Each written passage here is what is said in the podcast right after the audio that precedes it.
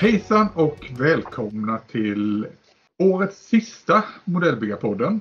Blir det va? Eller eh, vad säger du? Erik Westberg? Ja, det blir det. Det är, du, det är du och jag idag. Och med oss så har vi en gäst som jag vet har betytt en hel del för dig mm. som modellbyggare. Det stämmer. Mm. Vi har nämligen Janne Nilsson här. Välkommen ja, Jan! Tack så mycket, tack så mycket. Jag missade min cue här. Nej, jag... Ja, välkommen in i kaoset höll jag på att säga. Ingen fara. Men Erik, jag tänkte att jag skulle ta och lämna över till dig. Alltså, vad, eller vi kan börja i den här änden. Du och Janne, hur lärde ni känna varandra? Ja, det är en, eh, en trevlig historia. Jag har ju hela tiden ältat det här datumet 2015 när jag kom in i hobbyn. Då började jag ju hänga på forumet som är Modellbygge i fokus. Och där la man upp bilder på sina byggen och, och sådär. Och så fick man kommentarer och feedback. Eh, och då märkte jag ganska snabbt att det var en person som gav, han verkar kunna sin sak och han gav eh, han var faktiskt vänligt inställd till att ge lite feedback. Däremot var han ganska han var ganska tuff i sin feedback. Han var rak, ärlig och det var inget knussel med någonting utan det var det där kan du göra lite bättre, det där bör du tänka på. Uh, så jag blev lite så här först att oj, här, eh, här eh, var vi rak och ärlig och, och ingen skönskrivning. Men jag, det var roliga var att jag gillade det, jag uppskattade det verkligen. Jag tog åt mig det här som, som eh, den här Janne skrev då. Och, och tänkte att det, eh, det, här är värt att följa för jag kände att det han skrev och tyckte var någonstans, det fanns någonting där som det gällde bara att fatta grejen. Så, och jag vet Janne, du, du eh, märkte ju ganska tidigt att jag faktiskt lyssnade på vad du sa. Ja, det, det är ovanligt. Alltså, det, det, är alltid svårt att ge konstruktiv kritik. Det är det svåraste man kan göra för det är så lätt att det missuppfattas, någon blir ledsen. Och det, det, är inte alla heller som vill ha konstruktiv kritik. Jag menar, om, om någon blir nöjd av att säga bra jobb, jättefint, då gör jag gärna det. Men eh, en del vill verkligen ha den här konstruktiva kritiken och förbättra sig. Men det är även ett ansvar. Det, det, det, krävs att man bryr sig om personen. Man ser att det kanske finns talang, det finns mera där. Och det innebär att vi, vi kan alla hitta fel hos varandra. Vi kan alltid hitta, det är inte bra, det är inte bra. Men att kunna säga att det där kan du göra annorlunda, det där är nästa steg för dig att ta dig uppåt. Det är det som det svåra är. Du måste ha en person som du följer hela tiden och är beredd att vara där ett tag medan som gör den här utvecklingen. Så det är ett ansvar. Och många misstar den här konstruktiva kritiken för liksom man ska sabla ner någon eller bara vara kritisk. Men det, det är liksom att man tar någon under sina vingar och försöker lyfta dem. Och det är extra roligt när man ser att det finns talang och att de lyssnar och man kan ha en dialog med dem. Det är inte alltid det händer tyvärr.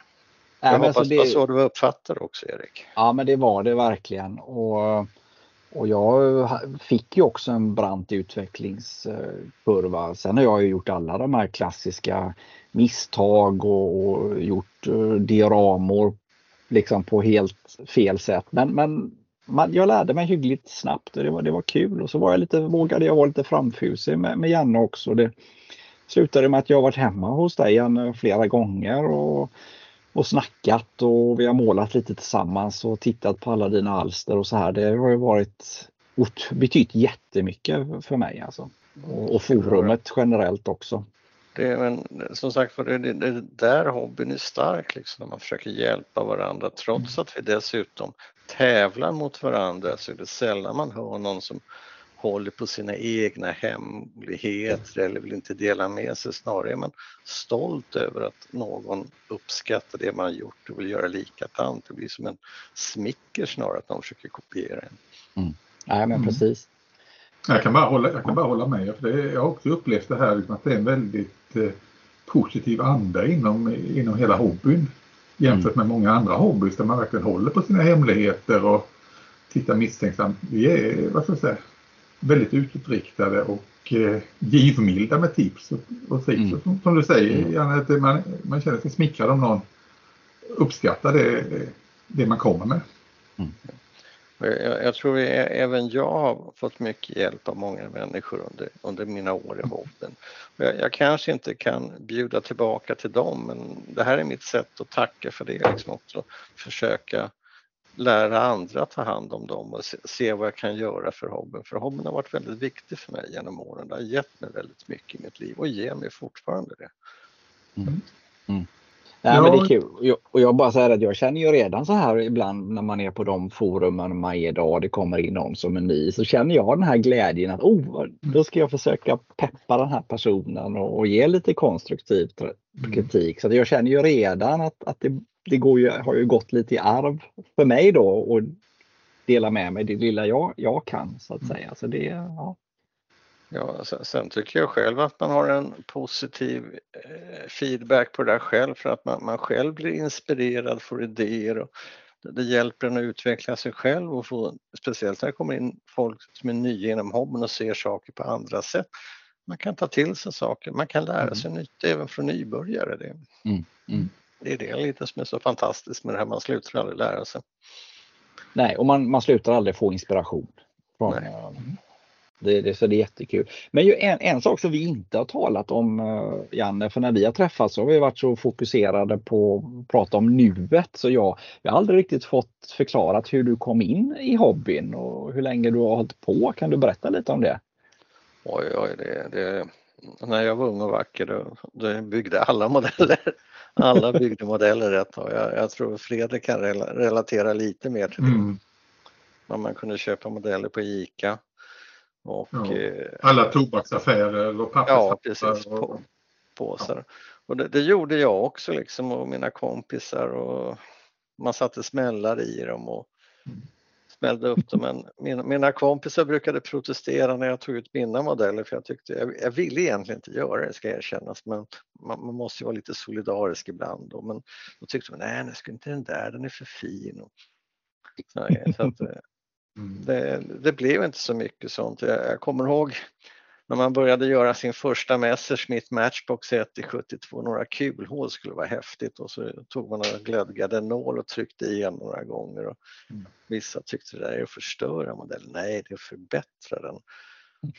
Och där tror jag vi har grunden till modellbyggarens själ. Som man kan tala om ibland. Att det här kan jag göra lite bättre. Jag kan sätta min egen prägel på det här. Det här kan jag göra mer roligt. Ta det steget vidare. Men eh, de flesta pojkar kommer i puberteten. Det är motorer, det är prit, det är alk eller brudar, det är lumpen. Den biten man skaffar sig ett jobb, man skaffar sig ett hem. Och så är plötsligt så blir man lite stabil, man får barn och man behöver någonting att göra på kvällarna. Då plockar man fram en gammal hobby som jag tycker är alldeles utmärkt och kombinera då med intresset för litteratur, historia, mekanik, motorer och film. Det går alldeles utmärkt. Och på den vägen är det. Liksom. Mm. Men vilken, när du tog upp det igen, hur gammal var du då? Ja, det var strax före 30 som jag började igen mm. på allvar som vuxen då. Mm. Mm. Det, det, var ju som bara att sätta sig ner, det hade kommit så mycket då medan jag var borta. Där. Ferlinden hade gjort sitt entré några år tidigare och mer, mer, eller mindre, vad ska man säga, revolterat hela hobbyn och gjort det. Jag menar, man hade ju de tidigare Shepard Payne men det var lite ouppnåeligt, det var inte riktigt samma sak för han gjorde så mycket själv ändå Mm. Men med Ferlinden, hans aftermarket, så kunde man börja göra saker själv på ett annat sätt utan att direkt ha den här kunskapen att scratchbygga och fixa saker. Mm. Ja, Ferlindens grejer de, de blir ju vitt spridda också. Det är ju var och varannan hobbyaffär hade ju Ferlinden grejer äh, tidigare prylar äh, som var före Ferlinden. Det var verkligen svårt att hitta. Ja, precis, helt, helt plötsligt så var det väldigt tillgängligt. Ferlinden hade ju väldigt bra öga för vad folk ville ha. Mm. Vilka produkter man behövde till sina dioramar, vilka tillbehör, vilka figurer som skulle passa. I, idag har vi lite tekniken, främst i kvalitet, sprungit förbi honom men ja, då var han ju det som fanns där. Jag kommer ihåg artiklar från militärmodelling där det var en stor jävla lång lista på vilka Fellini-produkter man hade använt i själva artikeln. Att... Men du, jag måste fråga Anne, var det då när du som eh, ung, var, gjorde du någon form av diorama då eller, eller var det bara enskilda flygplan och, och stridsvagnar? Eller var du inne på diorama redan då? Ja, jag började ganska tidigt med dioraman. Eh, första inspirationen det var ju de här Matchbox-kitten då med mm. tillhörande mm. dioramafiguр. Mm. Men sen börjar man snabbt att göra annat. Stor inspirationskälla då som nu, det var ju Shepard Payne mm. och även då Roy Anderson som hade The Art of the Diorama. Och jag vet ju också att man alltid så inspirerad av de här dioramerna som fanns i Tamiya-katalogerna mm. varje gång de mm. kom. Det, det var ju som det man satt och kunde titta på i timmar hur de har gjort saker mm. för till det så bra. Ja, det var ju första, första mötet man hade med François Verlinden också, så var det ju Tamiya-katalogerna. Stämmer det. Mm. Det finns många av de där som står sig. Tyckte det var roligt här för några år sedan så var jag faktiskt på World Expo i Chicago och det var strax efter då Shepard Payne hade gått bort så man fick se många av hans dioraman live där som hade kommit från mm. olika samlare. Och det var fantastiskt också, annars har man bara sett dem på bilder, i alla fall jag, men här ser man dem live, det är också en helt ny dimension på det hela. Ja, det där låter ju intressant. Vi kan tala just det om utländska utställningar ska vi tala om lite senare här i, i poddavsnittet. Men du sen då som 30-åring, hoppade du på diorama med en gång då eller var det först? Ja, ja det var det som lockade. Det, det, var det, men det var figurer mest med basplatta mm. till. Och det, det, har väl alltid varit min grej att jag brukar göra en extenderad basplatta till figurerna, försöka få med mm. så mycket som möjligt på en liten plats för att kunna få med känslan och få gärna ett mm. naturligt backdrop på det hela mm. också. Men ja, det, det, är väl det, det är väl scenen, man vill skapa en stämning, man vill skapa någonting som händer, någonting som ser intressant ut. Mm. I alla fall så vad, tänker jag. Ja, för då, då, kommer vi in på det här, vad, vad gillar du mest att bygga? Vad, för jag menar, jag har ju sett dig måla figurer, byster, alltså fordon, diorama, olika skalor, men flyg du har gjort några flygplan också. Vad bygger du, vi så här, vad bygger du helst? Vad gör du helst på, när du sitter vid byggbordet? Jag tycker variation är ett bra mått oavsett vad det gäller för någonting. Mm. Men jag, jag, kommer väldigt mycket tillbaka till medeltida figurer, yngre järnålder som är stor intresse i historien. Eh, samma sak med amerikanska inbördeskriget och hundraårskriget. Mm. Det, kan jag mycket om, jag tycker om det. Mm. mm tycker om låter konstigt men ni förstår vad jag menar. Mm. vad vi gör här på podden. Ja, ja men, men, men, även stridsvagnar tycker jag är intressant och eh, eh, gillar väldigt mycket de här tidiga vagnarna som gjordes i mellankrigstiden som har liksom likheter med traktorer men även de här tunga sena vagnarna som mm. De under mellankrigstiden, det är ju fascinerande för då hade ju inte stridsvagnen fått sin form riktigt utan man trevade lite då första världskriget och mellankrigstiden. Vad är det vi behöver egentligen för någonting? Ja, det, det, det, var ju då det blev så här monstrositeter eh, som franska jättevagnar och liknande.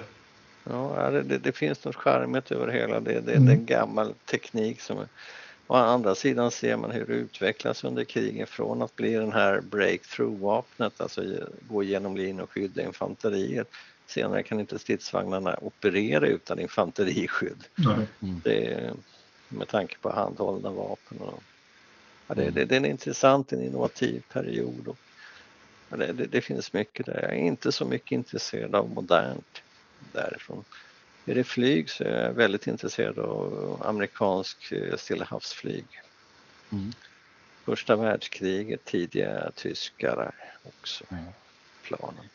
Är det några speciella skalor som du helst jobbar i? Det, det, varierar, det beror på vad jag ska göra, vad som är lämpligt för den skalan tycker jag. 54 mm eller 1 32 eller 1 35 finns det mycket tillbehör till att använda. Då, liksom. Den är ju den är ju att föredra på grund av det men mm. å andra sidan vissa skalor är bättre, vissa objekt och eh, Ibland kan jag köpa en figur eller en modell bara för att den är bra i sig. Liksom, har ett mm. bra, mm. ha ett bra bas att utgå ifrån eller behöver inte ens vara intresserad av perioden. Ibland kan man tycka att det här köper jag, jag har inget intresse så nu kommer jag bara göra en out of the box. Mm. Måla den enligt boxarten men ja, det händer inte så ofta det heller i alla fall. Man börjar titta på det och komma med egna idéer. Mm. Kanske inte Nej, det, kan, det kan ju vara att man bara ser en figur och så bara att man blir kär i den nästan på. Det är bara mm. wow, den där är, jag har ingen aning liksom var, det, var den hör hemma eller någonting men den var ja, häftig ungefär. Det, det, finns ett par sådana i stashen liksom.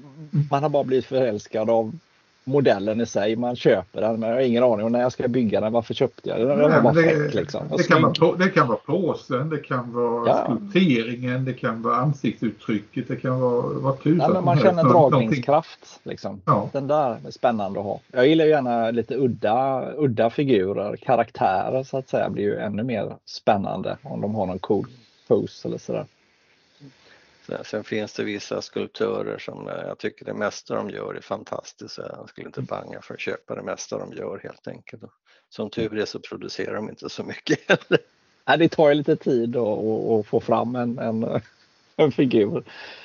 Men jag måste bara säga en, en grej som jag har uppskattat med, med Janne. Eh, det var ju det att jag när jag började då så var det mycket 170. Det var 172 som jag byggde de första åren. Mm. Och det är ju faktiskt här, det, det kan vi inte sticka under stolen att det finns många som bygger en 35 som bara rynkar på näsan och inte är ett dugg intresserade av 172. Att det är någon, eh, jag vet inte vad det är. Men, eh, men där var jag ju väldigt glad att Janne såg liksom, du, Janne kan alla skalor och det var ju det lite grann som gjorde mm. att vi, vi fick bra kontakt också. Att du, du var inte den här trångsynta 54 mm Eh, gubben liksom utan du, du har fasen koll på alla skalor och det, det var jag väldigt tacksam för. Jag var faktiskt förvånad över hur bra du lyckades med dina 1-72 figurer för det är, det är någonting som har hindrat mig väldigt mycket att arbeta den skalan. Det finns inga bra figurer. Det är först nu de senaste fem åren det börjat komma mm. då bland annat från då 3D-printade figurer men även från Svesta och några andra tillverkare som mm. har de här figurerna som går att arbeta med och göra bra resultat med de här vinylfigurerna. Det har varit omöjligt liksom att fixa till dem på ett hyfsat sätt. Det, mm det är klart imponerande hur bra du lyckades med dem Erik. Ja, men det, tack.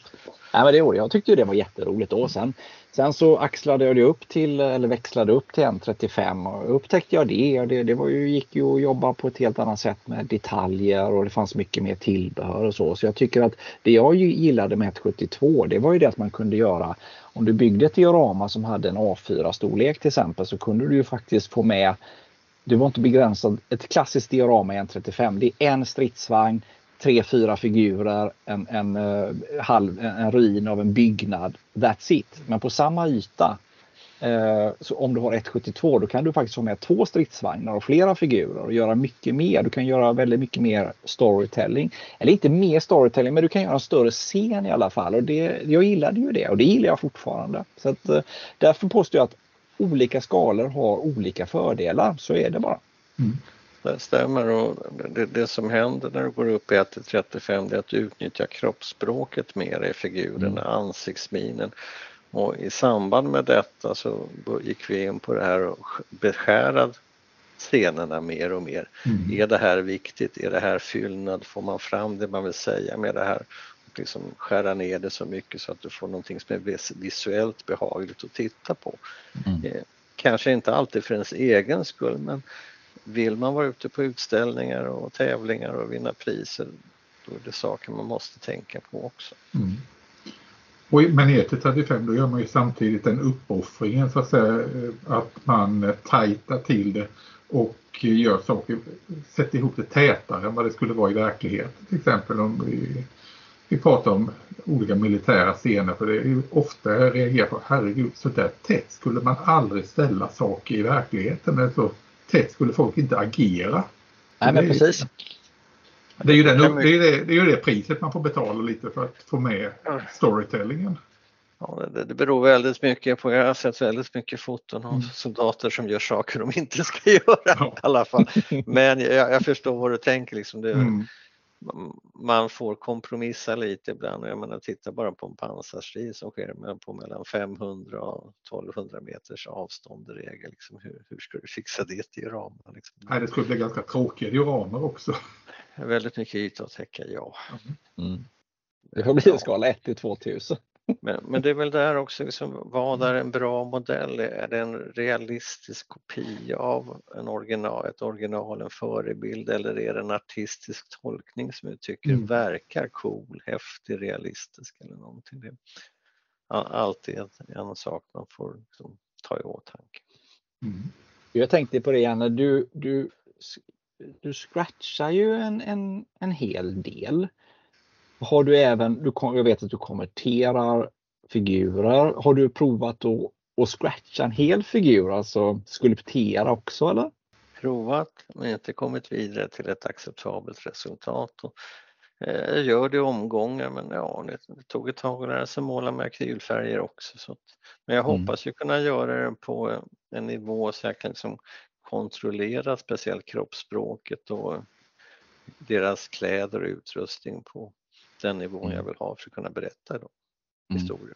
Mm. Ringbrynjor ser jävligt svårt ut.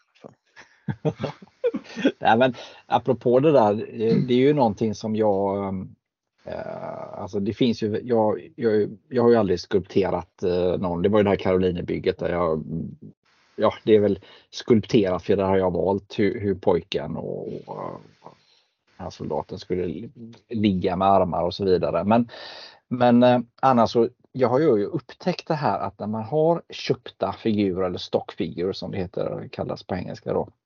Det som är det roliga med dem det är ju att kan man bara göra om en arm eller vinkeln på ett ben så ändras ju figuren verkligen. För annars så är det så när jag tittar på bilder på dioramor och så ser man, man, ser, man känner man har tittat på alla figurer verkligen som finns på marknaden. Så man känner ju igen dem direkt. Ja, där är den, där är den. Det blir lite tråkigt tyvärr kan jag tycka. Så det är därför dras jag åt det här och ändra vinkeln, byta huvud, ändra en arm eller ett ben så att inte folk känner igen figuren med en gång. Det, det är någonting som driver mig just nu och, och försöka göra lite unika byggen helt enkelt. Jag håller med dig helt och hållet där. Mm. Eh, det finns dessutom figurer som kanske inte finns så mycket att välja på. Då ser du samma figurer dyka upp hela tiden. Jag vet att det är några figurer från Andrea Miniature som är pojkar, en som sitter och fiskar och en med en slangbälla. Mm. De, de, de, de ser man dyka upp nästan överallt och nu, nu, nu låter jag väldigt elitistisk men jag ser de här som från Tom Sawyer den tiden då när jag ser mm. dem i senare miljöer så köper jag inte det riktigt visuellt för de mm. har en annan stil helt enkelt. Nej men precis och sen är det vissa figurer som man köpta figurer då som man har sett hos någon riktigt duktig byggare som har gjort ett skitcoolt. Jag tänker på, på vår vän i, i Norge, P.O. Uh, när han, den här pojken som står och håller det här paketet med korven som sticker ut och ser en hund som... Det, när man ser det dioramat för mig så dödar det den figuren lite grann. Jag skulle liksom inte kunna tänka då, mig. Då har, han ändå, kom, då har han ändå konverterat den figuren lite grann. Ja, lite.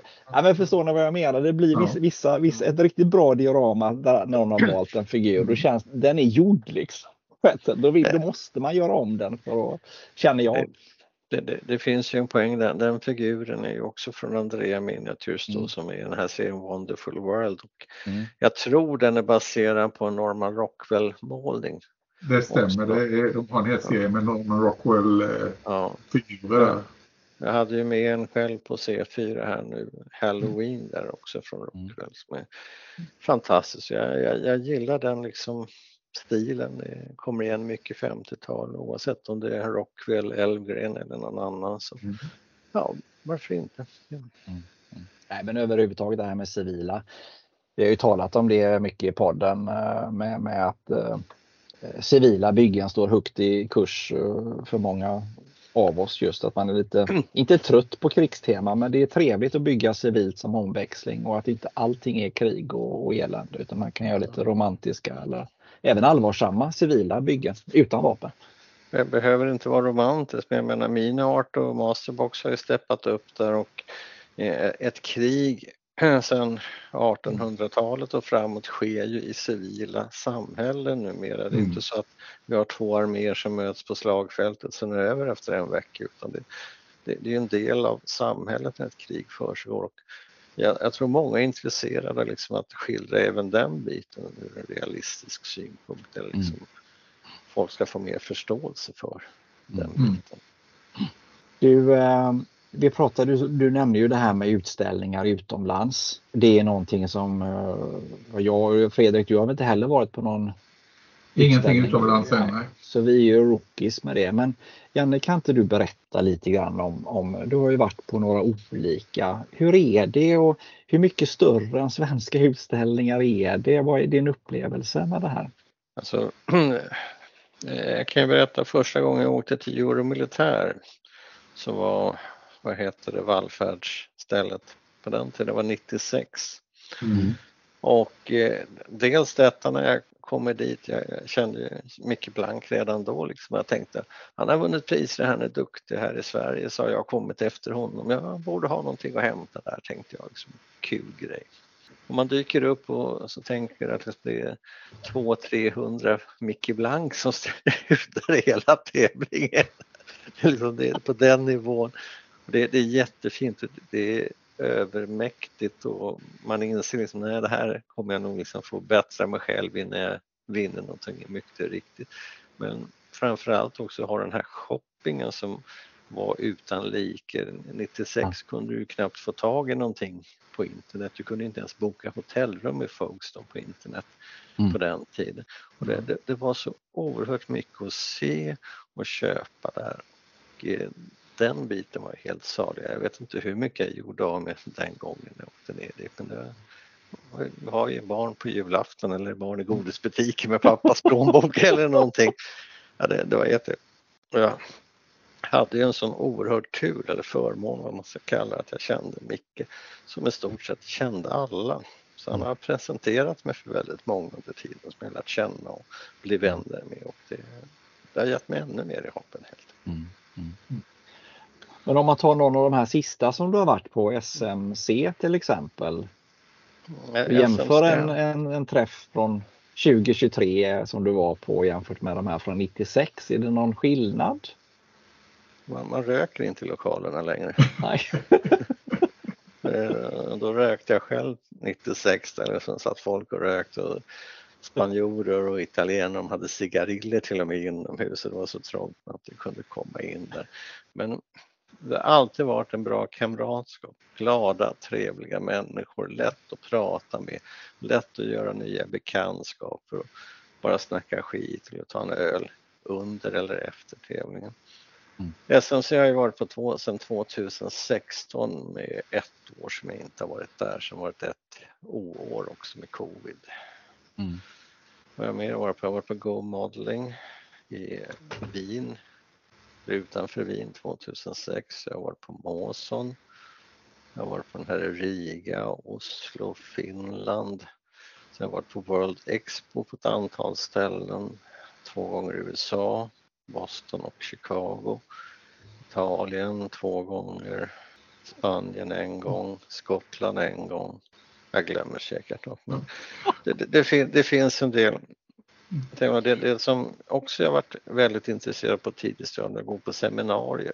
Alltså modellbyggare som berättar hur de gör, vad de gör och varför, vilket har varit väldigt utvecklande. Eh, ett av de tidiga var med Dennis Lever då som gjorde Shadowboxen som var väldigt inspirerande men även eh, Bill Horan, Shepard Payne, John Rosengrant, Mike Good. Ja, det, det, det är många under årens lopp. Oftast är det alltid trevligt och nu utvecklas det mycket mera workshops som jag tycker ofta kan vara värt att gå på. Mm. Mm. Utveckla sig själv. Ja. Men du Janne, om, eh, om nu jag och Erik skulle få för oss att eh, åka någonstans nu under kommande året. Är det SMC som SMC. vi ska börja? Ja, jag tror det, den, skulle tilltala er mest till att börja med. Ja, Christian kan ju få följa med om han vill.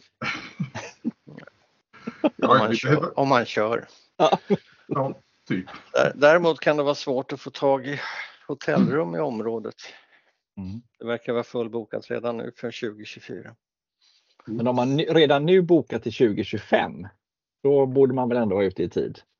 Ja, jag tror inte du kan göra det på många ställen. Nej, okej. Okay. Däremot så kommer 2025 kommer nästa World Expo vara i, vad heter det, Versailles, Frankrike. Mm. Okej. Okay. Och det, det, är också en tävling i sig som är värd att gå på för att den turnerar runt och på olika ställen och mm. låter olika befintliga tävlingar ta över arrangemangen. På den. Mm. Ja men det låter intressant för nästa år, ja, ja, vi betalar ju lite om åker nästa år, men, men då är ju tävlingen veck, helgen innan C4. Tyvärr. Jag vet, jag, vet, jag är fortfarande, jag vet inte om jag ska liksom ligga kvar lite i Tyskland och åka runt där. Jag har sett mycket i det området till och från. Jag funderar på om man skulle dra sig mot Berlin och Dresden, Leipzig, Magdeburg, kanske Selen. Jag vet inte riktigt hur jag känner nu. Mm. Eller om jag ska skippa C4 liksom helgen efter varandra är lite långt att köra den resan. Ja, ja för du bor ju i Stockholm. Ja, men C, det som lockar mig med C4 nästa år det är att ju SM eh, är ju på C4 nästa år. Det gör ju att det ändå blir lite mer, eh, eller än, ännu mer, det är, jag älskar ju C4 men just när det är SM så är det ännu mer lockande. Så att det ja, kanske blir SMC 20, 2025 då. Men det är också, C4 har ju varit underbart, det är så bra kamratskap där, folk är trevliga. Nu, nu, har vi märkt också när man kommer ner dit och sitter i hotellreceptionen kvällen innan och på lördagen, liksom, det är då man har nästan som roligast när man sitter och tar någonting att dricka och snackar och träffar gamla vänner. Mm. Senaste gången var det massor med folk som man inte sett på länge av olika skäl som dök, inte bara på grund av koen men som kommer tillbaka till hobbyn och tittar förbi. Det tycker jag är jättekul bara mm. den biten. Det blir, det blir en så stor del av ens sociala liv och det, det, finns så många roliga talangfulla människor som är kul att träffa och umgås med. Mm. Mm. Men du, jag tänkte när det gäller de här utländska tävlingarna. Jag får intrycket i alla fall när jag tittar på nätet och ja, det både filmer och när man läser om det. Det är väldigt olika kultur på de här tävlingarna. Britterna till exempel, det är väldigt mycket klubbar och grejer som, att som visar upp sina prylar och ja, ja det, det, väldigt stämmer. olika kultur. Ja, stämmer. Det är många, på de här större tävlingarna så är det väldigt många klubbar som sitter och visar upp och står och pratar. Det, det kanske inte är så jättemycket besök men de är där, visar upp sig, kanske försöker få intresserade med, medlemmar. Jag tror det funkar bättre när det är på lokal nivå kanske men ja, varför inte liksom. Det. En, en annan grej jag har tänkt på när man har kollat är ju det här att det verkar finnas väldigt mycket mer klasser på de här tävlingarna än, än i Sverige. Framförallt det här med, jag tänker på diorama och, och vignetter, att det är det här att det är masterclass, alltså att det är scratch, de skiljer på scratchbyggda och inte och så vidare. Är du insatt i, i det? Jag vill inte påstå att scratchbyggda är väl någon skillnad annars på friskulpterade figurer men det kan säkert vara något scratchbyggt på fordon också. Däremot på många tävlingar så klassar man in sig om man är mästare, medel eller nybörjare så bedöms man efter det. För att få hårdare okay.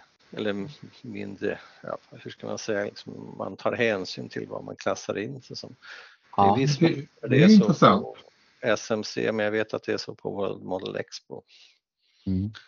Där är det definitivt så. Men är det, är det inte så att om du har eh, en vignett, ett diorama och en figur. Det är inte så att du ställer dem på samma ställe så att säga och ställer ut som utställare utan det är fortfarande uppdelat. Alla diorama är på ett ställe. Ja, på SMC så har du olika klasser där du ställer ut figurer och där, där, har du liksom en display med olika figurer du sätter ut. Och har du diorama så har du ett eget där och har du forum så har du eget där. Mm. Och det är likadant på World Model Expo. De delar upp det figurer så har du en display, har du stridsvagnar så har du en display och diorama ah. en display. Så om jag, har, om jag har med tre dioramor då ska man ställa dem tillsammans så att det framgår att det är samma byggare? Ja, och man, man, man kan få Oftast kan man få medalj eller omnämnande för hela displayen, för enstaka, för alla eller mm. beroende på vad de tycker är värt att premiera.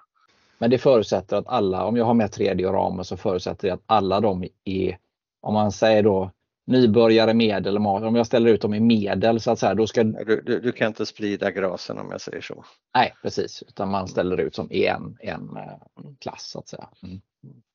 Ja, det är ju skillnad mot hur vi gör i Sverige. Ja. Jag önskar dock att jag hade kvar något av de här dioramerna jag gjorde som tonåring så jag hade kunnat ställa ut dem i juniorklasserna. Mm. Jag, jag undrar hur man hade sett på det, liksom, för det, det hade inte varit någon tvekan om att jag gjorde dem som junior. Men, Nej, nej.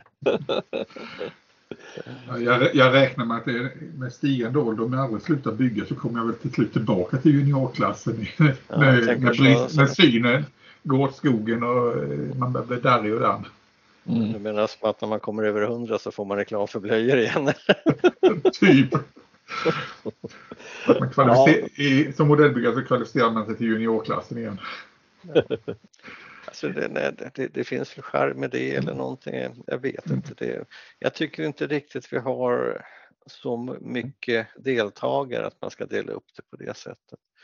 Nej. Jag tycker det är bättre att ta ut de tävlande istället för de som inte vill tävla av olika anledningar. Du, när vi kommer in på föreningar som Fredrik pratade om där så har vi ju det här med IPMS Sverige. Du har ju varit ganska delaktig i den föreningen över ganska många år, va? eller?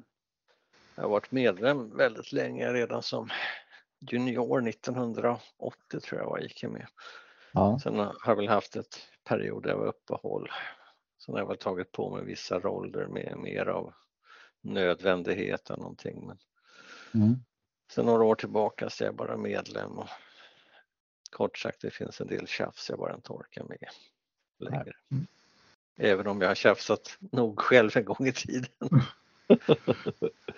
Men, men det är för hur länge har föreningen funnits i Sverige? Vet du när den startades? pratade lite om det här med Paul Björkman och vad hette han, Pebbles eh, tidigare förra veckan här på med Stockholmsmöte. Och det måste ha varit där omkring 1980 eller någonting. Mm. Mm. Några år tidigare var de aktiva. Mina första kontakter var ju det när man satt på Armémuseum under sportlovet och påsklovet så hade de modellbygge för kids där. Mm. Och det, det var då jag träffade många av dem som jag känner än idag, Christer Öjne, Paul Björkman, Sten Ekedal. Och Mm. de, här, de tog ju hand om det då för IPMS. Men det måste ha varit före 1980, jag är inte säker på. Nej. Mm. Då hade du ju tur att eh, befinna dig uppe i Stockholm. En annan satt ju jag säga, mitt ute i skogen i Småland istället. Tur, jag kunde inte ha befunnit mig någon annanstans. Nej.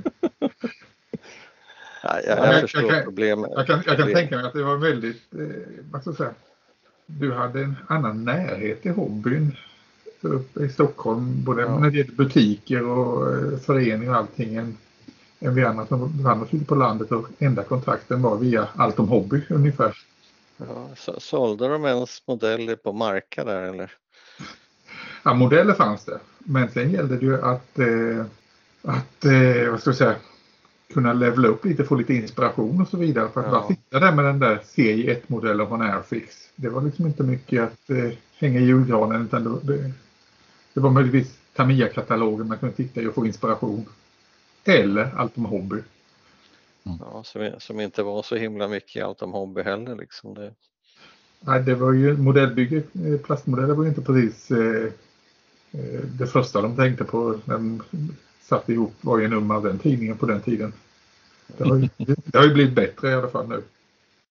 Nå någonting jag tyckte var så himla fantastiskt, jag tror jag var 10 eller 11 år och det fattades en del till en HU till jag tror det var, vad heter det, Hurricanen från Airfix.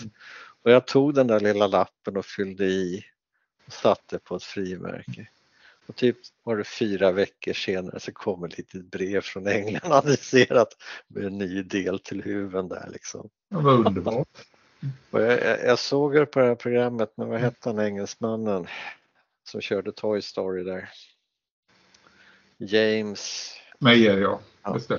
Och eh, då var jag på Airfix och så visade det gick till liksom. Då fick de de där lapparna fortfarande då och då. Så gick de till en hylla där den här modellen låg och så plockade de delen från en annan modell och skickade. Och ibland kunde det vara tre, fyra kartonger för att man hade tagit delar ur den första kartongen som man behövde fler gånger och då öppnade man en ny kartong bara. Och jag menar, eh, en del av mig fylls av värme när jag ser en sån här Mm. kundservice. Liksom. Det, är- det är inte high tech men den funkar. Mm. Ja, det är fantastiskt. Du, jag, jag, tänkte på det här liksom att, eh, att vara modellbyggare eller ja, då runt eh, det, 1980 och, och befinna sig i Stockholm. Då fanns det väl ganska mycket hobbyaffärer och grejer på ett helt annat sätt än vad det finns idag. Det var, ja. Kartan såg väl lite annorlunda ut. Det måste ju varit rena himmelriket.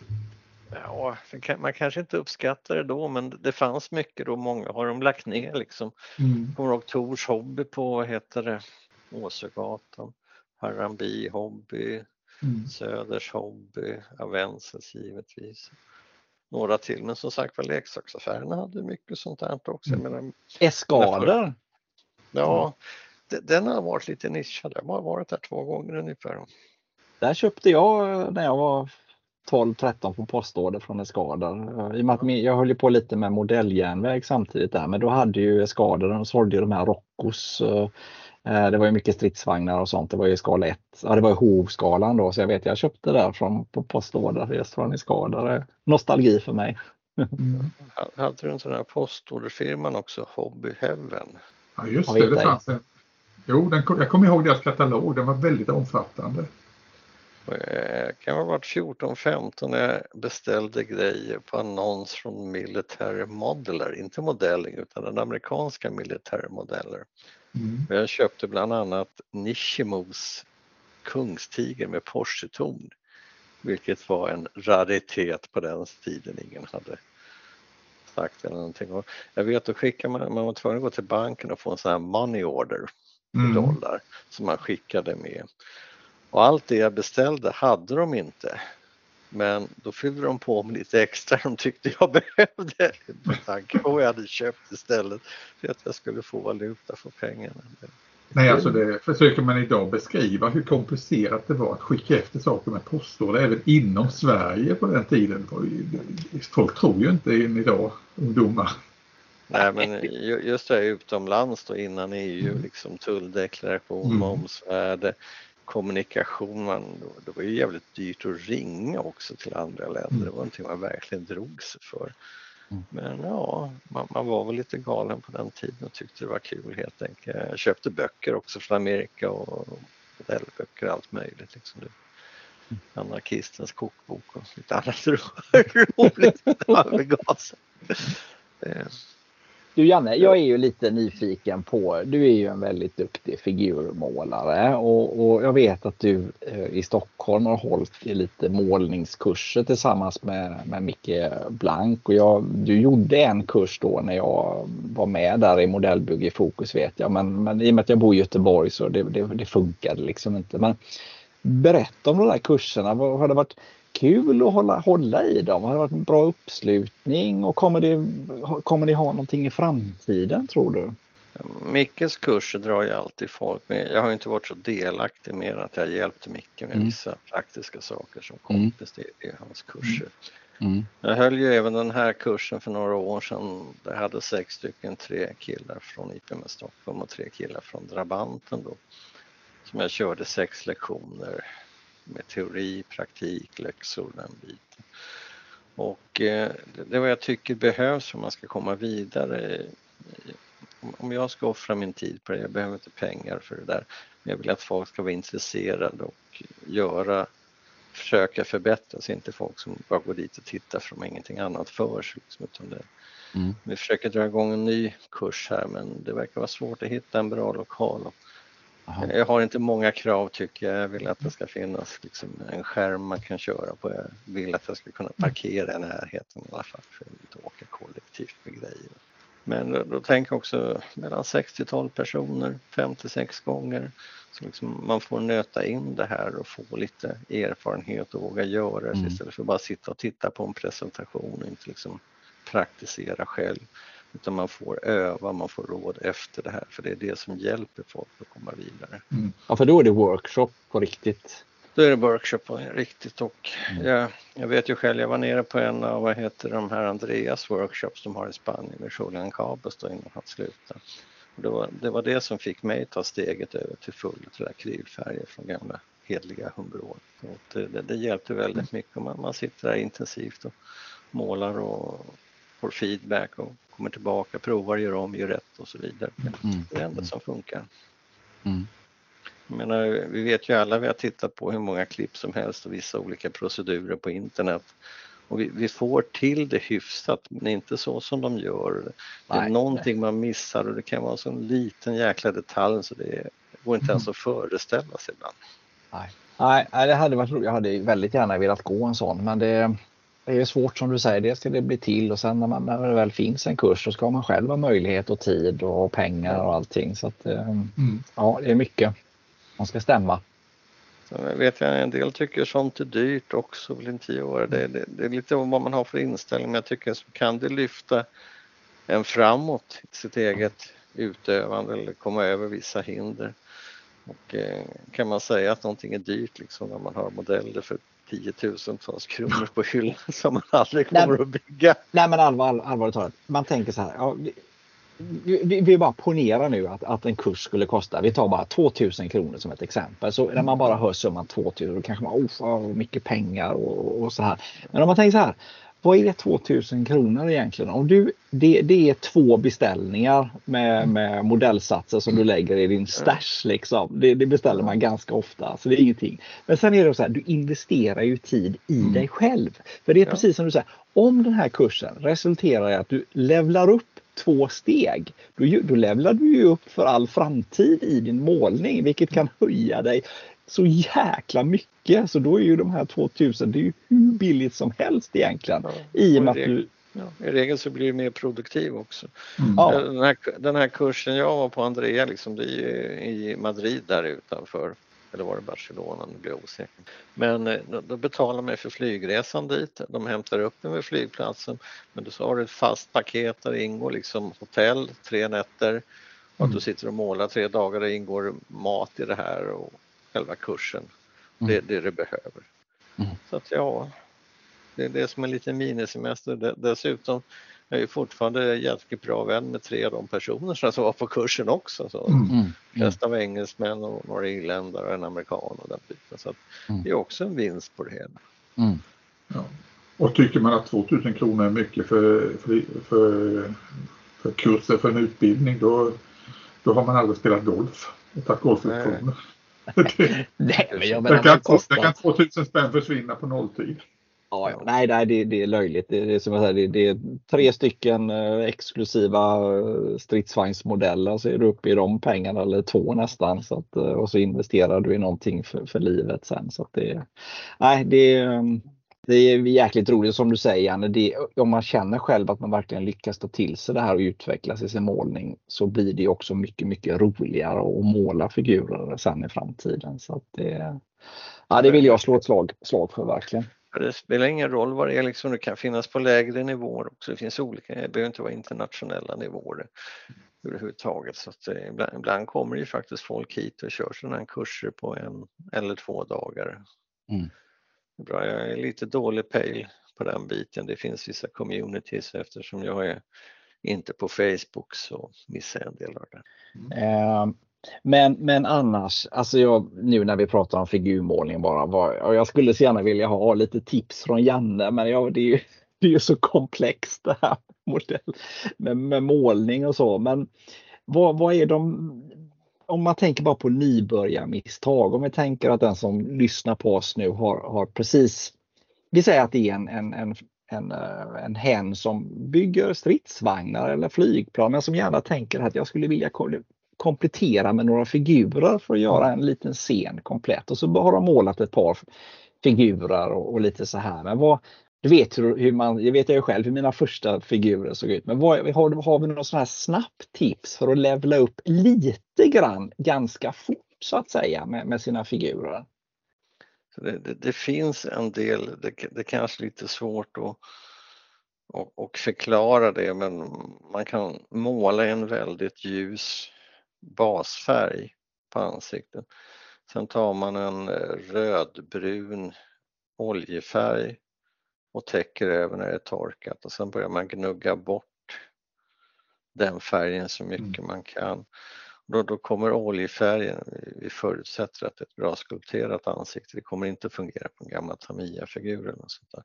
Då kommer liksom oljefärgen ligga kvar i alla fördjupningar plus att den kommer att färga det andra lite också så att du får en gradvis betäckning. När den har torkat kan man torrborsta lite med en ljusare färg.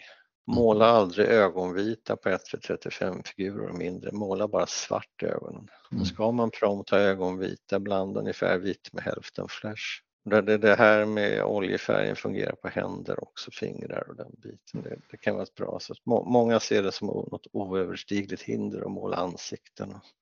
Men när kommer tandpetare in för att göra, doppa i svart färg och göra pupillen då? Aldrig. I så fall har du en pensel med bra spets och du behöver inte heller ha de här små penslarna. Försök gärna ha så stor pensel som möjligt med en bra spets. Alla behöver inte köpa de här Winsor Newton för många hundra kronor men det finns bra många bra märken till eh, överenskomliga priser och ta hand om dina penslar också. Mm. Nej men det är som du säger Janne, det här med oljefärg det är ju alltså säga, väldigt eh, bra grej om man lätt vill få bra resultat. Jag tycker det funkar även på uniformer och sådana saker att eh, ja, jobba med oljefärger för att skapa skuggor och även då highlights. Du, du har ju mera tid på att blända in dem där, mm. det är lätt på tjocka lager. Eh, när jag gjorde, arbetade med humbron som jag gjorde mycket med tidigare då brukade jag även ha i oljefärger på många historiska figurer för att få lite mera lyster i färgerna helt enkelt. Men mm. det är sällan jag kör mycket mer än bara lite oljefärg här och där. Mm. När, jag, när jag började lära mig Verlinden-stilen från början så hade jag det helt och hållet i ansiktena men jag har gått över från det. Jag behöver inte det men det svåra är ju ofta att fjädra ut övergångarna mm. mellan nyanser och mm. det är den biten man måste lära sig som mm figurmålare eller, eller även när det är stridsvagnar, packning och sånt där. Mm. Ja, det är det jag tycker är det svåra och det gäller ju inte bara ansiktsmålen, det gäller vid uniformer också just då. Du har en basfärg, du har skuggor, du har highlights och så är det just de här zonerna mittemellan för att fejda ut det. Det är det som är det svåra. Jo men oljefärgerna där, där, i och med att vi har en transparens i oljefärgerna, det är ju den man ska utnyttja. Det ja, ja, nu pratar jag det, akryl, ja. akrylfärg mm. så att säga.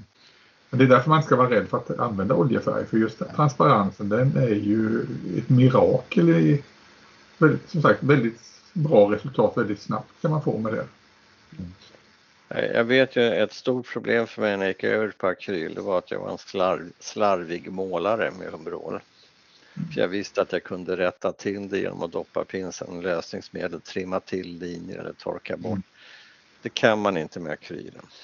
Och då, då, då, måste du ha lite annat, göra rätt på ett helt annat sätt. Och den, den biten var lite svår att komma över. Det, det, det, finns ett moment som jag fortfarande inte riktigt förtjust med akryl och det målar träådring på fri, frihand. Jag får inte linjerna tunna och fina nog. Så jag kommer nog gå tillbaka till bråla snart tror jag. Mm. Mm. Men, men, hur är det, visst kan man få lite hjälp med akryl om man använder retarder i, i färgen eller är det inte lite mer förlåtande? Det, det ska vara det. Jag, tycker inte det funkar riktigt på det. Jag testade här bara förra veckan så har jag såna här vad ska man säga, akryloljefärger mm. som är som oljefärger fast det är akrylfärger på mm. tub. Och eh, jag fick inte bra resultat med det heller i alla fall inte. Nu, nu, har jag en utväg kvar, jag ska prata med en annan kille imorgon så ska han få demonstrera sin teknik för mig får vi se om jag får det att funka på ett sätt som jag tycker går snabbt och smidigt nog för att mm, mm. arbeta vidare. Annars får man gå tillbaka till Umbrol och göra på det sätt man kan tills man tar ett nytt tag i det hela. Mm. Ja, men det är bra. Vi, vi behöver alla sådana här lite nybörjartips. Jag tror de är eh, uppskattade faktiskt. Mm. Eh, där kom vi också in på det här med, du har ju på mycket med, med diorama.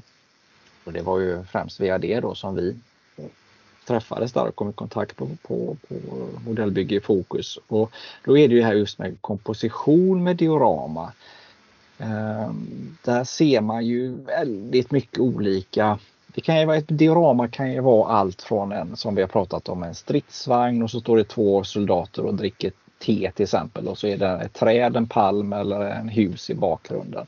Det är ju ingen storytelling i sig mer här är en liten trevlig scen så att mm. säga. Och storytelling det blir ju ner när någonting händer, man vill förmedla en starkare känsla till exempel. Och har du några sådana här grund, grundtips med, för diorama, folk som vill prova på att göra ett diorama just för att, mer än det här bara den tedrickande figuren. Vad, vad ska man, vågar man sig på med storytelling? Vad, det får inte bli för dramatiskt heller så att säga. Om Man tänker för nybörjare lite grann för att få till lite knorr på det.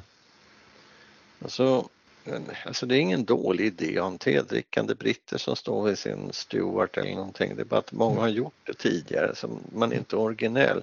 Vi ska liksom inte man måste tänka, är det någonting jag ska tävla med eller visa upp på det sättet eller mm. någonting jag ska hemma? Kopiera någonting man tycker är snyggt och försöka göra det också. Och eh, sen är det väl vissa saker man ska undvika som är svåra att få till. Det funkar liksom inte att putta till, lägga vanliga figurer ner och låtsas att de är döda. Det, det funkar i regel inte, det måste vara mer arbete på den biten. Titta på något du gillar, kopiera det på ditt eget sätt. Det behöver inte vara rakt av liksom om det är en israelisk stridsvagn, gör en första världskrigsstridsvagn med samma mm. koncept eller någonting och se vad du kan få till. Det är lite så man lär sig, sen börjar man ta ut svängarna själv mer. Var inte rädd för att kopiera av de bästa, det är så man lär sig. Mm ett, jag vill jag bara förmedla en grej som jag, du vet, när jag började med mina första byggen där så som ny dioramabyggare så ville jag, jag ville få med allt i mina dioramer. Det skulle vara, om jag hade ett 172 bygge som var kanske 40 centimeter långt och 30 djup så hade jag ett hus, jag hade två stridsvagnar, jag hade soldater som hade gjort halt. Jag nöjde mig inte med det, det skulle vara en en nunna som stod och som hade stoppat den här kolonnen och det skulle finnas lite motståndsmän bakom ett hus som låg redo att göra ett eldöverfall. Jag byggde det här dioramat så att man kunde snurra på det så det var en story framifrån, det var en story bakifrån. Du kunde se det från vilken vinkel som helst. Och jag var så jävla lycklig över, över det här. Och sen insåg jag att jaha, ett ett bra diorama det ska ju bara kunna ses från ett håll. För ska du ställa, I alla fall om du ska ställa ut det. Men även om du har den i bokhyllan hemma så har du ingen nytta av i slutändan av att det är en story på baksidan. För du, du, har, du ser det ju bara från regel från ett, eh, ett mm. håll så att säga. Och det tycker jag man ser ganska ofta just det här att folk ställer ut, det står väldigt mycket figurer och det händer väldigt mycket på, på ett och samma ställe liksom. Det kan bli lite too much ibland. Alltså det, man kan ju ha flera idéer i samma. Men det gäller väl att ha en huvudidé, liksom en huvudfokus och sen ska man ha support till den biten. Nu kan man mycket väl göra att det ska ses, det finns ingen som säger att man måste göra det men som du säger Erik så kan en del gå förlorat när folk inte märker det. Jag, jag tror mera på att du har en huvudstory kanske med de andra supporten som kan vara en liten story i sig beroende på tv. Mm. Men sen kan man lägga till påskägg som jag kallar det och det, det kan vara ett riktigt påskägg, göra lite fågelbo här med äggen i eller någonting. Mm. De här små detaljerna som folk hittar och upptäcker detaljer.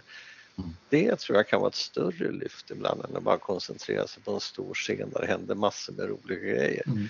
Men ja, det finns inget rätt och fel. Ibland passar det alldeles utmärkt att bryta mot reglerna också men Mm. Det är väl bra att ha koll lite på grundreglerna så man vet hur man bygger upp en grundscen från början.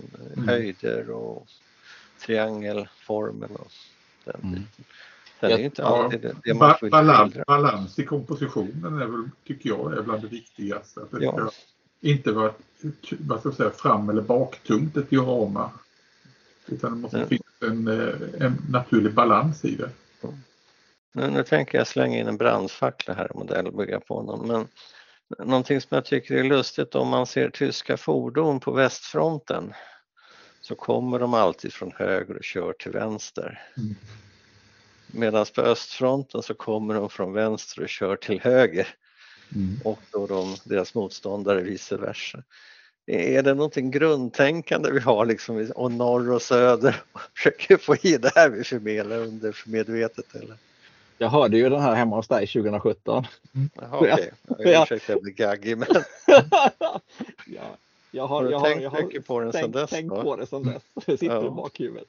Ja, men det var intressant det du säger Janne. För jag, jag brukar alltid hävda det här med att vi bygger alla dioramer från vänster till höger på grund av att det är så det är så vi läser en story här i västvärlden på grund av ett alfabet och allting. Ja, på något sätt, jag vet inte hur man kan få ihop det med öst och västfronten. Det här måste jag tänka djupare på. Nej men det är ju väderstrecken, det är ju så enkelt. Ja. Om, du, om du lå- låtsas att du Ja. själv ser det utifrån att väderstrecket väster är, är vänster och öster är höger. Alla kartor norr uppåt, Ja. rakt fram liksom. Så blir det ju så. Jag, jag har tänkt på det mycket sedan du sa det. Och det jag, jag vill vända en öst, en tysk på östtysk åt det hållet. Faktiskt. Helst. Men, men, men också det som du säger Fredrik, att vi läser från vänster till höger. Jag har hört det också, men vi gör inte riktigt det på samma i bilder. Om du tittar på all klassisk konst så finns det inte särskilt mycket där man går från vänster till höger när man ser en bild, utan det strålar från mitten och utåt där. Så det, det, är också en fråga om vi är vana att se de här typerna av objekt vi Mm. Ja, och då kommer man ju in på just det här med att fokuspunkten, något som lyser upp klarare än någonting annat, är det första blicken Ja. dras till. Ögat vandrar ju på ett speciellt sätt över en bild. Och du, du kan ju lägga liksom starkare highlights på den Mm. delen också just för att eh, så, vad heter det, sortera ut den, liksom fånga blicken Mm. på just den.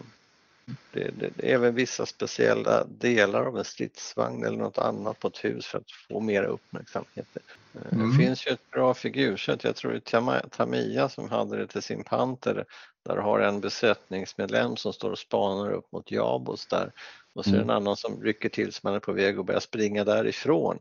Då Mm. har det liksom underförstått att det är någonting på gång som kommer in som är utanför bild. Man, Mm. man, man förstår direkt vad det handlar om och vad det rör Mm. sig om. Mm. Eller åtminstone vi, vi som är lite mer intresserade av tidsperioder. Mm. Nej, men sen, Det- alltså, det finns ju mängder med böcker om det här med hur man eh, gör, skapar scener. Och det, det, det ty- tycker jag att om man är lite nybörjare på det här med, med och är sugen på att göra vignett eller diorama. Alltså, köper man en av de här böckerna så lär man sig, du behöver inte köpa tre liksom för det står ofta ungefär samma saker i de här. Men köper man en så är det en bra investering för där står ofta alla de här grundläggande tipsen som man kan tänka på så slipper man göra de här första barn, eh, barnsjukdomarna så att säga. Fast jag tycker det ändå är intressant och det har varit kul liksom att bolla de här idéerna när du postade den här bilden. Men vad händer om du flyttar på dem? Vad händer? Hur uppfattar vi det då? Mm. Liksom? Mm. Om vi byter plats på de här och de flyttas närmare, vad får man för intryck då? Hur, hur gör du? Det kan vara väldigt subtilt lite. Mm. Ibland skulle det vara kul att, att leka med att ta dioraman, börja flytta på figurer digitalt, se vad man kunde göra. Hur uppfattar vi de här? Inte så att det blir bättre eller sämre, men får vi en Mm. annan bild av händelsen genom att göra så här? Hur, hur påverkar det oss som betraktare? Nej, men jag vet inte hur många gånger, ni vet ju jag är mest mockuppernas mästare. Mm. Jag kan skapa en mockup som ser hygglig ut ganska fort en, en kväll och så väljer jag ut hyggliga figurer och så börjar jag labba och så skickar jag massa bilder på det till, till mina nära och kära. Eh, och det är ju så roligt det här när man gör en uppställning och så som du säger Janne, man ändrar lite med samma figurer men du kan få en helt annorlunda Mm. scen bara hur du placerar dem och, och hur du vänder och vrider på en byggnad och så vidare. Det finns ju Alltså bara på en liten yta så kan du säkert få tio möjliga uppställningar på ett hyggligt diorama med tio olika infallsvinklar på vad som händer. Liksom. Så det, det är ju jättekul tycker jag bara att sitta och leka med det här. Ja, och börjar, du, börjar du sen leka lite med formatet på basplattan, gå ifrån det här vanliga eh, rektangulära eller kvadratiska. Mm. Utan eh, jag såg till exempel för ett tag sedan en eh, helt fantastiskt eh, science fiction-diorama som de hade byggt upp. Jag tror den var typ 20 centimeter bred och 5 centimeter djup. Mm. Och det var en linje i princip med figurer som rörde sig mot betraktaren. Mhm. Och det funkade, det funkade jättebra. Mm. Men det var liksom, jag hajade till just bara, där bröt man mot alla regler. Mm. Var, det, var det typ forcerat perspektiv där eller? Nej, det var i princip en anfallsvåg av soldater Ja. framåt. Och det var det som var fokus. Det, det, det finns mycket och jag tror som tittar man mycket på Oavsett om det är film eller populärkultur mm. eller klassisk konst. Eller serier ska man se hur de bygger upp bilder där och man tycker det är effektivt. Liksom. Jag sitter ofta med en modell oavsett om det är stridsvagn eller en figur så sitter jag och vinklar. Liksom, var tycker jag är den bästa vinkeln på att se det här? Vad är framsidan? Hur ska den vara? Och sen bygger jag upp det efter det helt enkelt. Mm. Och, och, ett tips där också, det är ju som du säger, man sitter och flyttar och känner. Mm. Men har man då en smidig mobilkamera så tycker det hjälper mig jättemycket och så, så fotar jag liksom den här varje uppställning i lite olika vinklar. Och så tittar man på bilderna och då, då är det också lätt bland bilderna att säga att här ser det inte riktigt bra ut. Så att man kan få mycket hjälp av att fotografera tycker jag. Och det är så enkelt idag. Så att, eh, det blir ju ett annat perspektiv man får från det hela. Ibland kan det vara mm. bra att vänta en, över natten och börja titta på det igen och se om man tycker samma mm. sak. Låta det växa på en. Mm. Ja, ibland när man sitter och bygger så märker man också till exempel att ett fordon är skitfult helt enkelt från vissa vinklar. Det går liksom, det är, man lär sig bara avsky under bygget. Jag visste att det ser jättecool ut från det här hållet men på den andra sidan, nej, det var bara fult. Ja, och, precis. Och det ser man ju oftast med hjälp av en, med bilder så att säga. För mm. då ser du ju vad som är coolt. Uh, för där blir det ju inte det här när du ser det framför dig, då, då tittar du ju runt den och då ser du alla mm. vinklar. Men ska du sen då fota och lägga ut så är det ju helt avgörande vilken vinkel den har. För de flesta bilderna då är den ju i en viss vinkel och då är det avgörande om det blir coola bilder eller mm. inte på det här objektet. Jag kanske är gammal mode men jag förstår inte premissen. Det finns ingenting som inte är coolt med en stridsvagn. ja, eh, jag har faktiskt ett exempel här. Jag satt och byggde en, en, eh, en Vickers mellankrigstidsvagn. Vad är det den heter? Det var en Vickers, eh, en Vickers medium. Och den byggdes i slutet på 20-talet kom den till. Och det är ett sånt här absurt monster som från vissa vinklar ser väldigt cool ut men den är faktiskt riktigt ful från eh, bakifrån. Men du kommer in på det här fulsnygga. Det är ju det som är tjusningen. Ja, okej. Okay. men i det här fallet, nej, jag ska nog undvika det fulsnygga utan jag ska få det få den här misslyckade, misslyckade vagnen att eh, framstå i alla fall som någon, någon, i någon slags värdighet. Jag håller själv på med, med en mellankrigstidare här nu, en Leichtwacht från ICM. Det är också en lite märklig modell som är ganska skalad och fin i sig här men jag var på den lite och gjorde saker och ting. Vi får se. Jag har nya band på väg in. Jag köpte från FC Model Train så när jag skulle ha på dem så passar de inte. Jag skrev till dem och nu har de skickat ett nytt sätt. Vi får se hur de passar. Mm. Nu kommer vi faktiskt in på det här som vi, börjar, som vi brukar ha i början av programmet. Den första frågan till uh, gästen det är vad har du på byggbordet? Men vi får väl avsluta med det då istället. Janne, vad har du på byggbordet nu? Det, det som ligger i olika stadier då det är en Kungstiger 1 till 72 från vad heter de Flyboy? Vad heter de? Flyhawk. Flyhawk, tack. Mm. Eh, jag har även en då en Zoma, eh, vad heter den, S35 va? Ja. ja och eh, jag har den här då Light-traktorn som mm. är nästan klar då. Byggmässigt är eh, Light-traktorn är väl 85 procent, Kungstigen 80 procent och Zoman 80 procent också. Sen ska det vara scener till dem där. Avslutade nyligen en liten vignett här i 28 mm med tre figurer från The Walking Dead med Sean. Och eh, jag håller just nu på med en anglosaxare från 700-talet i rustning, eller brynja och den biten. Sen har jag hur mycket som helst i den grå armén som ligger i olika stadier men det här är vad jag koncentrerar mig på just nu. Försöker få klart. Jag har äntligen kommit igång lite efter en lång svacka här så att jag i alla fall får två saker klara i år. Hoppas ha tre. Hoppas få mer än så klart nästa år. Det, det, det, det, jag gillar att vara produktiv, jag vill vara produktiv och det är skönt och det är kul när man får mm. grejer att hända men ibland har man bara inte tid och lust tyvärr. Jag blir lite full Jag skulle säga det igen, jag blir lite full i skratt. För nu var det flera år sedan jag var hemma hos dig. Men då stod det en kungstig halvfärdig på byggbordet. Men då var 1,35 och nu börjar du prata om en 1,72 ja. istället. Ja, den, Har den krympt? Den, den, står i hyllan, det är egentligen en Panzerwaffe 46 där. Du tänker den jag hade i det här splinterkamouflaget ja, i gult och grönt. Den, den ligger tillbakalagd men jag måste börja få undan grejer som ligger på bordet som ligger halvfärdigt. Och ge fan att starta nya saker helt enkelt. Men Janne, jag blev nyfiken på den här Lesch-traktorn som du, eh, du sa att du ska ha lite, eh, lite basplatta och grejer till det. Hur har du tänkt, eh, vad har du för idéer kring, kring en sån grej? För det är ju, det är ju en lite udda pjäs, den var ju aldrig med i något krig eller någonting. Utan det var, var det tre, tre, tre, eller fyra byggdes i olika, med lite olika variation på dem. Ja, och lite i hemlighet eh, för det var ju lite begränsningar för tyska Reichswehr i det läget väl, om jag inte minns fel. Alltså utan hur har du, hur har du, tänkt, hur har du tänkt göra?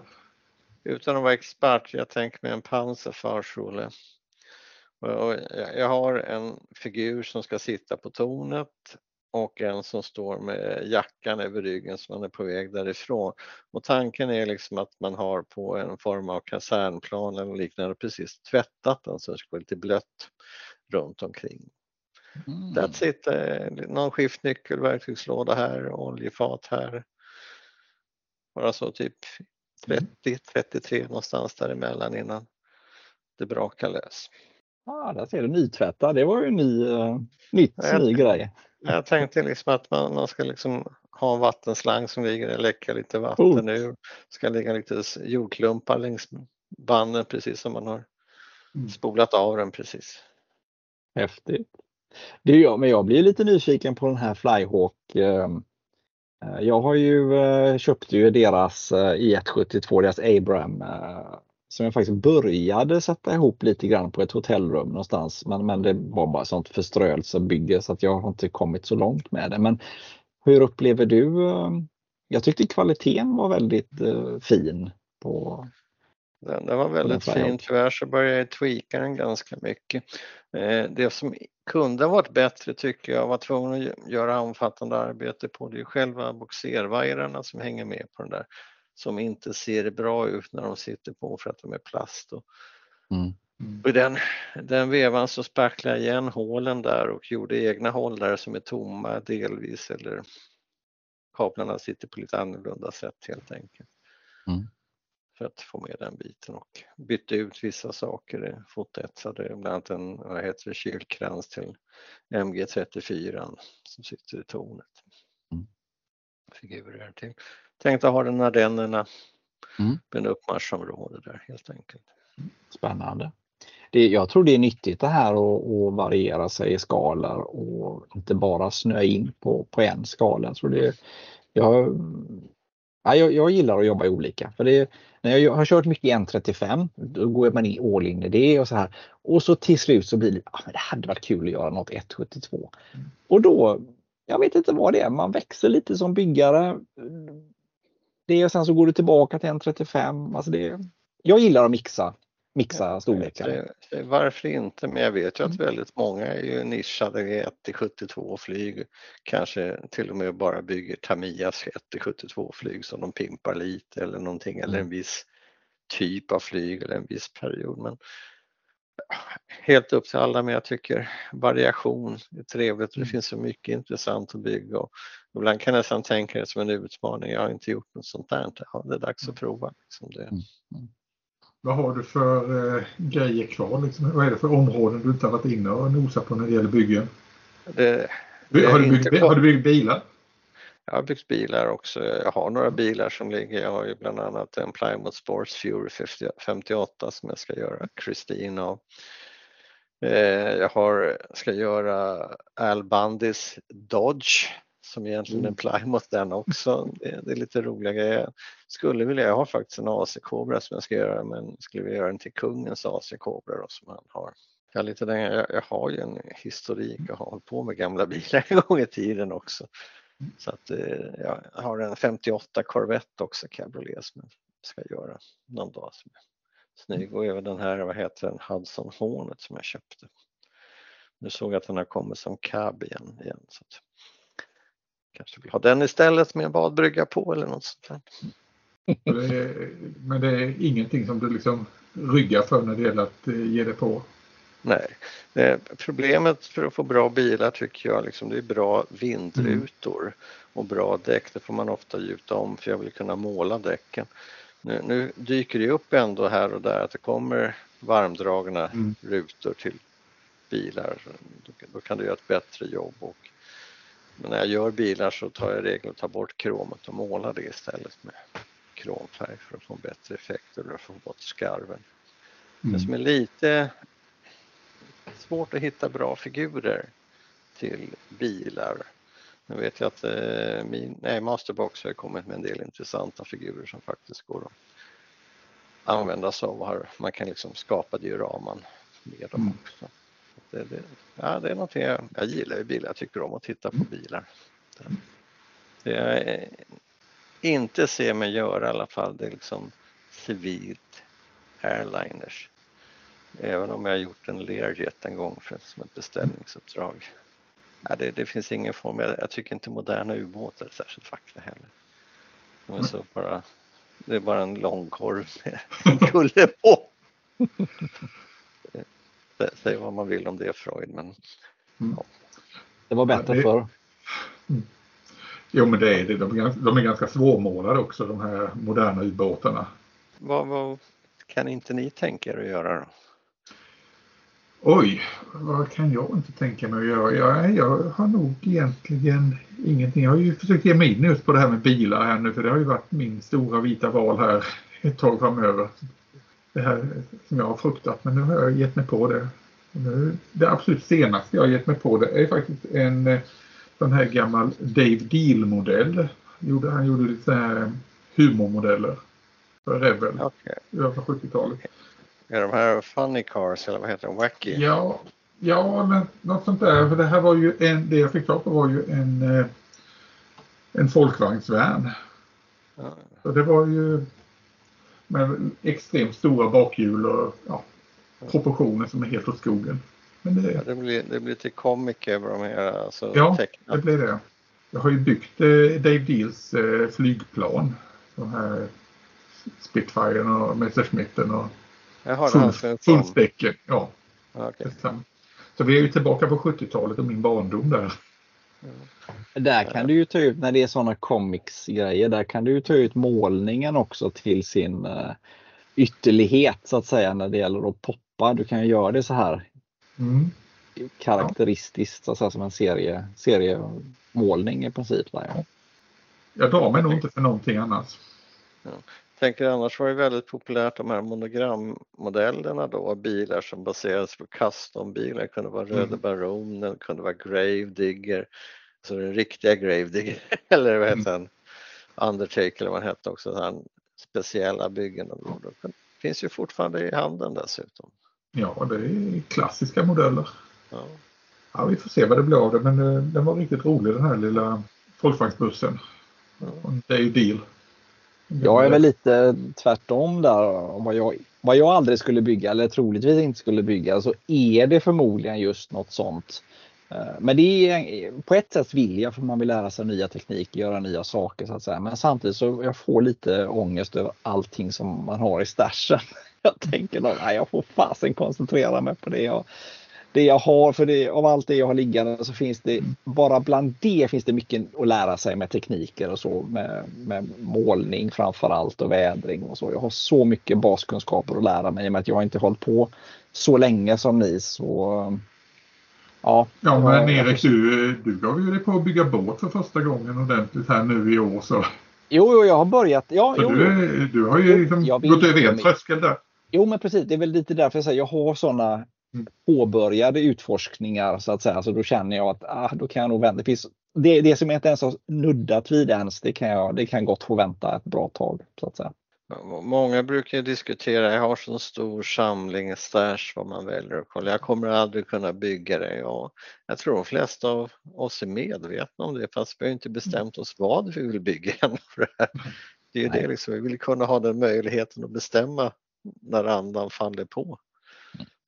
Sen Nej, men det, det, är ju därför det är roligt att ha en del, eh, ett utbud så att säga, som du säger. att uh, Nu blir jag sugen på att göra det här. Det är rätt mm. nice att bara kunna gå ut och plocka ihop lite olika delar. Ja, men titta, här har jag det faktiskt. Att, uh, ja. Men, men hur, hur, mycket av det ni införskaffar är då liksom det nyaste som är släppt eller gamla klassiker eller gammalt mög som vissa i Skåne skulle säga? Det där är en het potatis för Fredrik mm. känner jag. Nej, det jag bara undrar. Liksom. Det, ja. Nej men alltså, jag, jag, kan väl säga eh, ärligt att eh, jag har gått över till att samla modeller också. Alltså till exempel gamla Airfix-modeller från 70-talet. De här Golden Years som det kallas. Och jag tycker det är roligt att, att samla på mig. Inte att jag skulle ge mig på att bygga många av de där modellerna men det är roligt att liksom ha kollektionen. Det är boxart och det är mycket sådana där saker. Men Roy, sen, Brown var ju, vad heter han, Roy ja. Brown? Ikonisk boxart. Roy Cross. Ja, Cross tack. Roy ja. Brown var han som sköt ner, eller påstods skjuta ner Richthofen en gång i tiden. Ja. Nej, men det, det, jag blir ju väldigt nostalgisk när jag ser Roy Cross eh, boxart. Särskilt det han gjorde för segelfartygen och så vidare. Så jag har ju till exempel samlat på mig alla de här Classic Chips från Airfix. Men eh, jag inser ju ganska snart att okej, okay, jag kommer aldrig kunna bygga allihopa för jag har inte plats att ha dem någonstans sen. Men det då, då har det gått över till samlande. Men eh, jag har blivit mer och mer selektiv när det gäller att eh, köpa. Jag har haft perioder då jag har köpt ganska mycket av det senaste. Oh vad häftigt, oh vad häftigt. Men där har jag blivit mycket mer, behöver jag verkligen ha det här? För man inser ju att många modeller de kommer finnas väldigt, väldigt länge. Sen vissa vet man direkt att det här är en liten serie, den kommer försvinna. De kanske man är med på.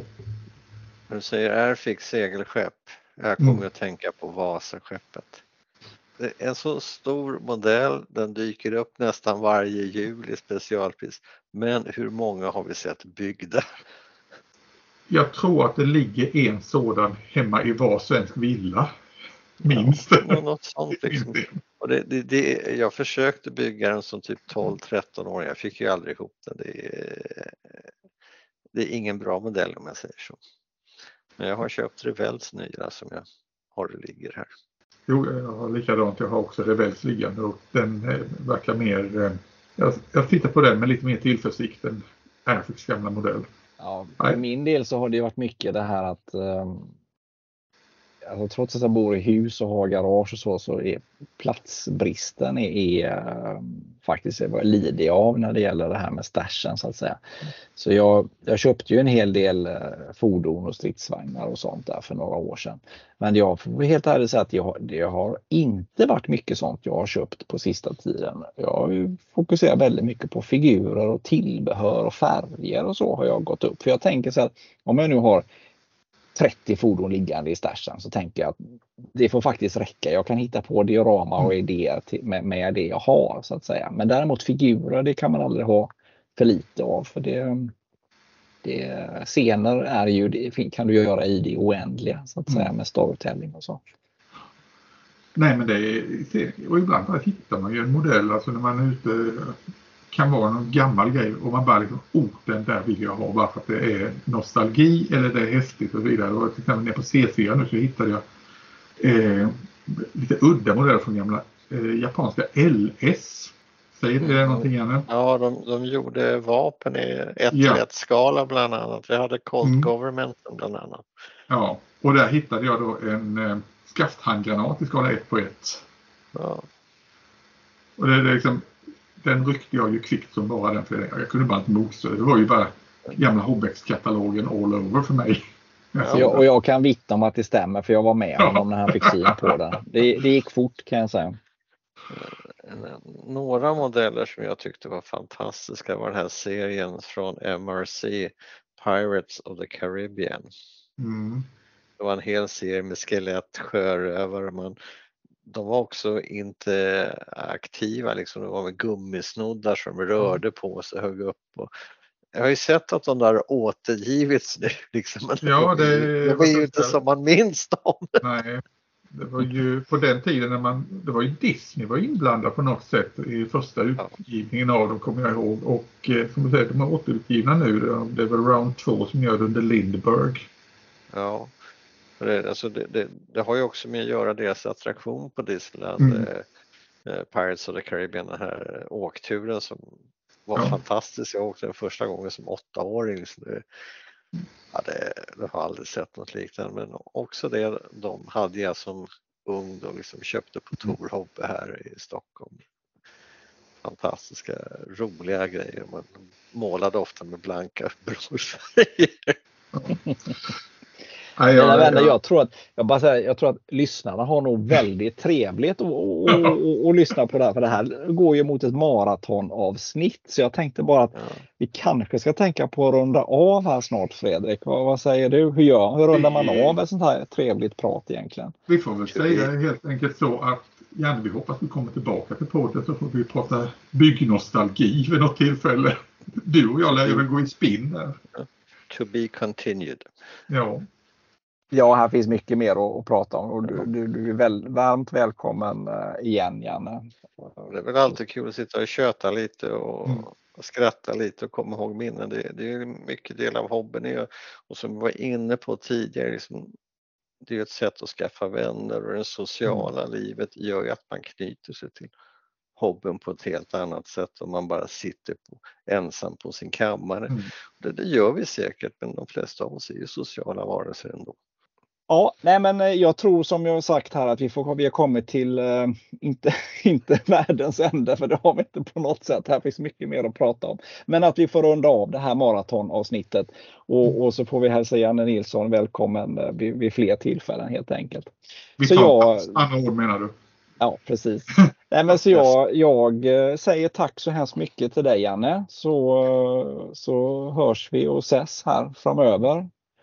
Och till våra lyssnare så önskar vi alla en eh, god fortsättning och så ser vi fram emot ett gott nytt år som närmar sig med stormsted här. Ja, tack för att jag fick komma och som sagt var inte rädda för att komma fram och snacka lite om ni ser mig i någon butik eller på någon utställning nära er. Nej, stort tack! Ja, tack så mycket Janne! Mm. Och ha det bra, gott nytt år! Hej då, gott nytt år!